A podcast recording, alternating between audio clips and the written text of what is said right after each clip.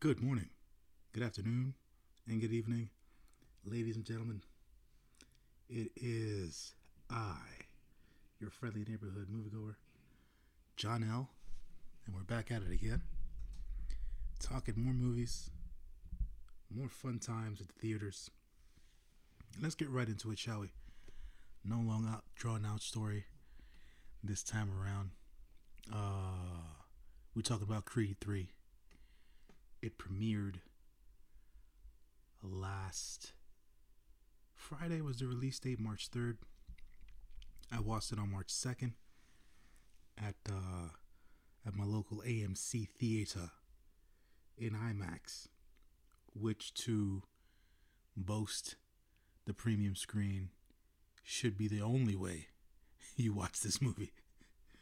Uh, check this particular film out with uh with my boy Rob Lowe, aka Big Bob Bennett. Um, we were supposed to meet up and watch the movie together. He ended up having his own circumstances and situations, which which I am uh, not allowed to discuss at this point in time. Uh, that he had run into, uh, so he ended up coming to the movie half an hour late and sat in a row where there was a free seat. so we ended up watching the movie in the same theater, just not uh, next to each other like we were supposed to. Uh, but anywho, on to Creed 3. This is the ninth movie in the Rocky movie franchise, the third Creed film, uh, featuring Michael B. Jordan as Adonis Creed. And this particular movie co stars Jonathan Majors. Man, he is him right now. Jonathan Majors doing big things in Hollywood. Super proud of the man. A terrific actor. And uh, played a terrific role here in Creed 3. But to give you the synopsis and what's going on with the movie, here is what they say through MGM uh, via, I believe, uh, United Artists released this movie. So the synopsis reads After dominating the boxing world, Adonis Creed has been thriving in both his career and family life. When a childhood friend and former boxing prodigy, Damian, resurfaces after serving a long sentence in prison, he is eager to prove that he deserves his shot in the ring. The face off between former friends is more than just a fight. To settle the score, Adonis must put his future on the line to battle Damian, a fighter who has nothing to lose. So, the drama in this film that ensued due to the fact that Jonathan Majors basically felt like he was left behind. And Adonis never checked on him while he was in jail. He was in jail for 18 years, folks. 18 years. That is a long period of time for anything, let alone being in jail um, and being locked up for half your life, basically. And based off all of uh, Adonis' success and everything that uh, that Damian was able to see in prison, he basically had it in his head that Donnie, aka Adonis, was living the life that he deserved. Because Adonis as a young teenager, uh, wasn't necessarily into boxing. He had a bad temper and he got into fights, but he wasn't necessarily boxing that early. Damian, on the other hand, he was a Golden Gloves boxer and he was on the road of eventually turning pro if he would have kept his head on straight. So the story develops. Um, throughout the film, you see flashbacks to their childhood. not everything played out in one fell swoop. They they broke down their origin story uh, throughout the movie. First, we get the uh, the seed planted, where we see that Damian gets locked up due to the fact that he uh, pulled out a gun to save Michael B. Jordan from a potential beatdown uh, by a group of young men after Michael B. Jordan put the beats. He beat a grown man down. Uh, we then later on in the movie get to find out why Michael B. Jordan put the beats on this man uh, by the name of Leon, uh, in which Michael B. Jordan, at a particular point in time, found himself in a group home with Damian, and this Leon character was basically the father figure in this group home, and Leon used to put the beats on the boys. So, flash forward all these years later, Michael B. Jordan never spoke about these traumas that he went through. Michael B. Jordan, even though Damian was arrested because he was brandishing a weapon, become later to find out that Michael B. Jordan fled the scene once the cops got there and let Damian take the rap basically uh, for what had happened. Damian didn't shoot anybody from from what the movie uh, depicted. He just brandished the gun to get those people off of uh, Donnie, and he took the rap, but Damian had priors.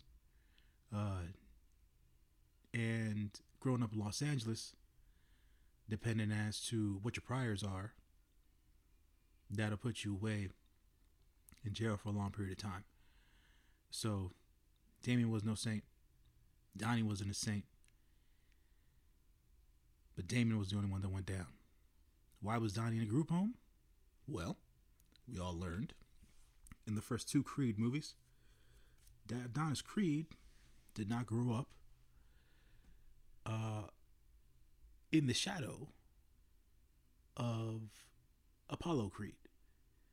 Uh, he didn't grow up in that rich lifestyle um, with his other uh, brothers and sisters and uh, grew up in a very tough neighborhood in his early years and things of that nature. So there you have that. So when Damian reappears after he comes out of prison, that's when all the drama ensues. Like I said before, Damian feels like he deserves Donnie's life, and Donnie's been living the life that that Damian should have lived if he would have kept his head on straight. Um, Damian wasn't necessarily looking for the handout, but he was manipulating the situation in a way where it put it didn't put Donnie Donnie's back against the wall, but he knew he can use uh, Donnie's potential guilt against him uh, to get him back into boxing training, essentially setting up this whole ordeal uh, to get a shot at the heavyweight championship of the world. Um, and that's where the whole movie ensues. I really, really like this movie. Like the storyline made sense. Um, when you, when you, I mean, not everybody knows this, right? But at the end of the day, coming up in urban communities, especially for people of color, um, who've had it in, uh, you know what? Not even urban communities, but it, when you come up in r- rougher circumstances, and you're privy to information as to when people get locked up or put into jail and then they come back home, there's this syndrome in which uh, they tap into uh, when they come home, having to feel like they have to prove something to the world and um, thinking that you know the people who were once around them before they went to jail um, should do for them um, just in general. Uh, not necessarily knowing that you know life went on on the outside and they've got to make their own way and that's really more or less the moral of the story of where the dissension and the angst came from uh, from Damian's part, uh, Jonathan Majors' character, and the guilt that Donnie Adonis, Michael B. Jordan's character, had because he felt a sort of way because he fled the scene. He let he let his homie take the rap, and he was able to go on to do bigger and better things. And one of the scenes in the movie had the trainer, played by Wood Harris, uh, Duke, tell Donnie that he didn't owe Dame anything. And it's an interesting dynamic, right? Because I, I feel from like a a philosophical standpoint, yeah, no doubt Dame had priors and all that. But if Donnie hadn't gone ahead and beat down Leon, none of that would happen. You know, Don, um, Dame that night had, when they were kids, had won a fight that basically Donnie helped him win with tips at ringside. And they were like brothers because they had spent a couple of years together in the group home. And when Duke said that to Donnie, I said to myself, I don't know if I necessarily agree with that. Um, yeah, I get the whole perception of you don't owe anybody anything. We're all humans. We're allowed to live our own lives, and people make their own decisions and things of that nature. But if you look at the situation from the outside looking in, you can understand as to why Adonis had this guilt. Like it was his fault that Dame went to jail. like that's not even a joke. That's not even a, a a failed veil of perception. Like Donnie was the one who put the beats on Leon. Then some, uh, and and he put the beats on Leon outside of a convenience store. I guess Leon was traveling with other other young men who were in the convenience store. They came out of the convenience store, then they dragged Donnie off of Leon, and they were about to put the beats on Donnie. But I guess from afar, Dame saw what was going on. Dame had a gun in his car, grabbed his gun, brandished the weapon in front of those people. The cops were called because Donnie was beating up Leon. The cops came right away. It's South Central Los Angeles in the early to mid 90s the cops responded right away. When Donnie fled the scene, obviously Dame had the gun in his hand. Being that Dame obviously went to jail and got older, it wasn't one of those bad situations, but he was able to put the gun on the floor. He didn't shoot anybody, but then he was arrested and things of that nature. Dame had priors because, like Donnie, Dame coming up full of anger and angst had priors on his record and things of that nature due to uh, violent acts things of that nature. So um, he wanted to put that violence to work for him, which is why he became a Gold Gloves boxer.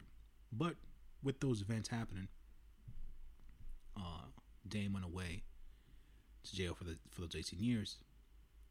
And to me, when Duke told Donnie he didn't owe him anything, just this is I guess is a personal thing for me. I didn't agree with Duke at all. I just didn't. You don't leave. At least this the, the way that I was raised or grew up. Uh, I've had the same friends, homies, people that I consider family. I'm 38 now for 20 plus years. Some 30 plus. You don't leave your homies hanging. That happened to me once where I caught the rap for some dumb shit when I was 17. And I'll admit this here because I don't think any of them listen to my podcast, but ever since then, when I was caught up in some mess, and yeah, it was my fault at the end of the day. Um, I was the one who made the mistake and all that stuff or whatever. Um, I didn't go to prison or anything like that, folks, or whatever. Got locked up for about 48 hours, and then I came back home. Um, did some community service, and it was what it was. Scared straight, never did anything stupid in my life ever again. But I thought that I was the better of the crew, trying to do something that everybody else did. The first time in my life where I felt like I uh where I got influenced by the people around me and I did something I shouldn't have done.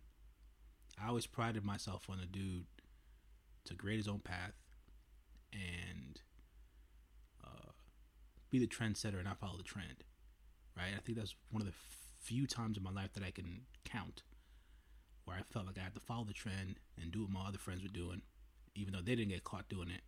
I eventually get caught, and yeah, like what happened with Adonis and Dame resonated with me because ever since that day, um, and after the situation cleared up and all the disappointment from my mom and my family members and stuff like that, or whatever the case is, all that group of friends of mine could do was just make fun of me about it. And ever since then, I would say I looked at all of them differently.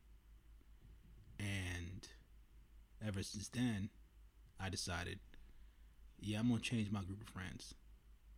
Because I can't hang around this bullshit. And just follow suit and play follow the leader. So I did that. And uh, life's worked out pretty well since then. Struggles here and there. Typical New York City shit that I feel a lot of us go through here from a financial standpoint, uh, coming up in urban communities and stuff like that or whatever, and um, just trying to find our place here, you know. Um, but you know, I'm I'm where I'm at. At 38, no kids, no priors, no violent acts. Uh, kept my head on straight. Uh, and for the most part, I've reached a certain level of success in life, which Dame, Damian, couldn't do for himself because obviously he got locked up and uh, was in the prison system for 18 years. But when you feel like your friends done left you behind, um, and nobody would vouch for you, right? What while you were inside, that feeling doesn't necessarily ever go away um, unless you do something that just catapults you or transforms your life. And in this case, Dame played it um, with, I mean, malicious intent, I guess is the only way that I can say it.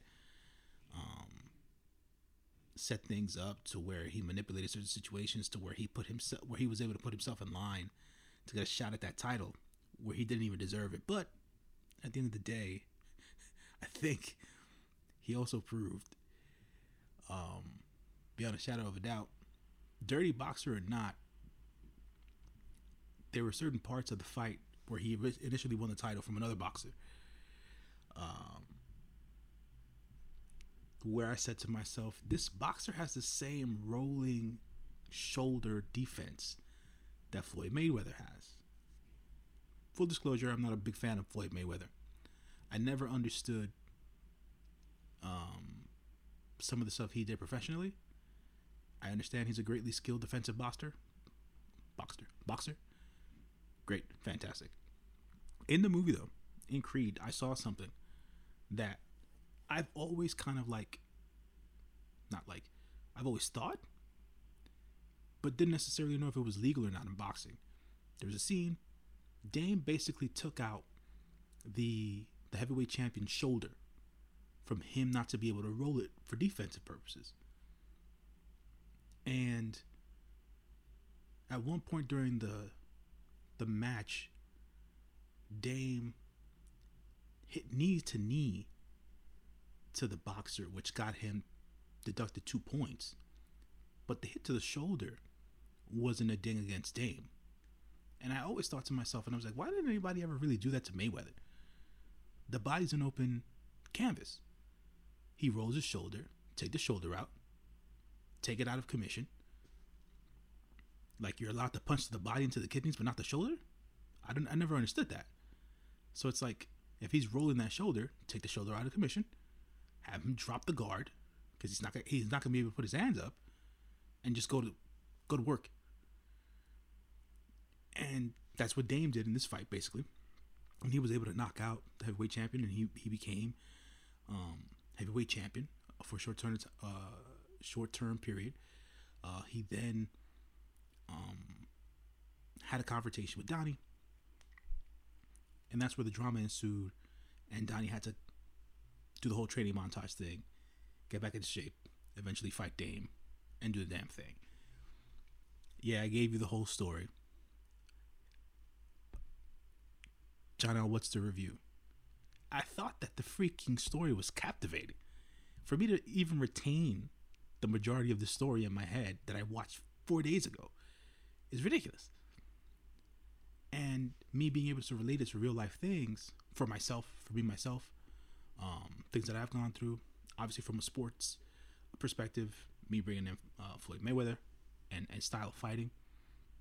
Like the movie itself was real um, in that perspective because it's like, oh, wait a minute. If you watch enough boxing, you understand as to what some of the defensive um, maneuverability is in the ring, and it's like, damn, that wasn't a a bad shot by Dame because he had done that even in his younger days as a teenager as a Gold Glove boxer. That shoulder hit wasn't illegal. People just don't do it. Um, I was like, oh, you know, fair fights and things of that nature. And it's like, well, as long as he ain't killing nobody, everything's fair game in a boxing ring. Obviously, you don't go for low blows. You don't go for the legs, obviously. But it's like, shoulders are connected to your head. I'm, I'm allowed to knock your block off, but I can't knock your shoulder off. I'll leave that there. I thought that the cinematography was amazing. Uh, the soundtrack was dope. Um, I am a I don't want to say retired, but I, am a hip hop head from the 90s and the early 2000s. So to listen to West Coast hip hop uh, featuring Dr. Dre, um, even some newer stuff that has some J. Cole stuff on there and whatnot, the soundtrack was pretty dope. Um, I believe that the score was actually pretty good too. Um, the actualization into live action of Michael B. Jordan's love for anime was seen throughout the fight scenes. For people who don't watch enough anime to understand as to what was going on, or see that uh, or see that influence, folks, it is evident from the ripple effects um, of the of the hits and the punches in the ring uh, to the the final fight and the final scene where they basically both zone out into this realm where they're just fighting each other which which feels like a short amount of time but in the movie they enter this this paradox where it's just the two of them in a void fighting one another in a, in a boxing ring in an empty arena and it's just them two not even a ref in the ring. And they enter the scene starts at round three and by the time the scene ends that block scene ends they're in round 11 that's how focused they were on each other. That's where all the emotion and all the rage and all the anger uh, was. Because the empty stadium, it wasn't in a bright coliseum, it was in a darkened uh, area. So it felt very ominous and a very, like I said, very focused uh, fight scene. And that that is, that within itself is anime inspired because it happens to a lot of those uh, different anime shows that has a lot of different fight scenes where if it's not a group fighting scene, it's very synchronous between the, the opponents. No one else is around. even though physically there there are people around, but it's just them two, and they're battling in an arena, and that's how Michael B. Jordan put that together, along with the hits, um, and the facials and and all the different effects that they had going on. Loved the anime influences in this. Um, Michael B. Jordan's directorial debut is a success, a whopping success, folks. Uh, how much of a whopping success? Uh, the movie released on Friday, March 3rd. As of right now, opening weekend is the highest grossing of any of the Rocky franchise films opening weekends ever at 58.6 million. Um, it is also the highest grossing sports movie to ever open at that at that high of a clip in the box office. So shouts to the entire cast of Creed, Michael B. Jordan, Jonathan Majors, Tessa Thompson, uh, Wood Harris, uh, Florian Montague, Montague uh, made made an appearance in this particular film again. Uh, he was in Creed 2 as the son of uh, Drago, Viktor Drago. He made an appearance in this film. Uh, Mila Davis Kent, lovely young girl. She played the daughter of Michael B. Jordan. She's deaf.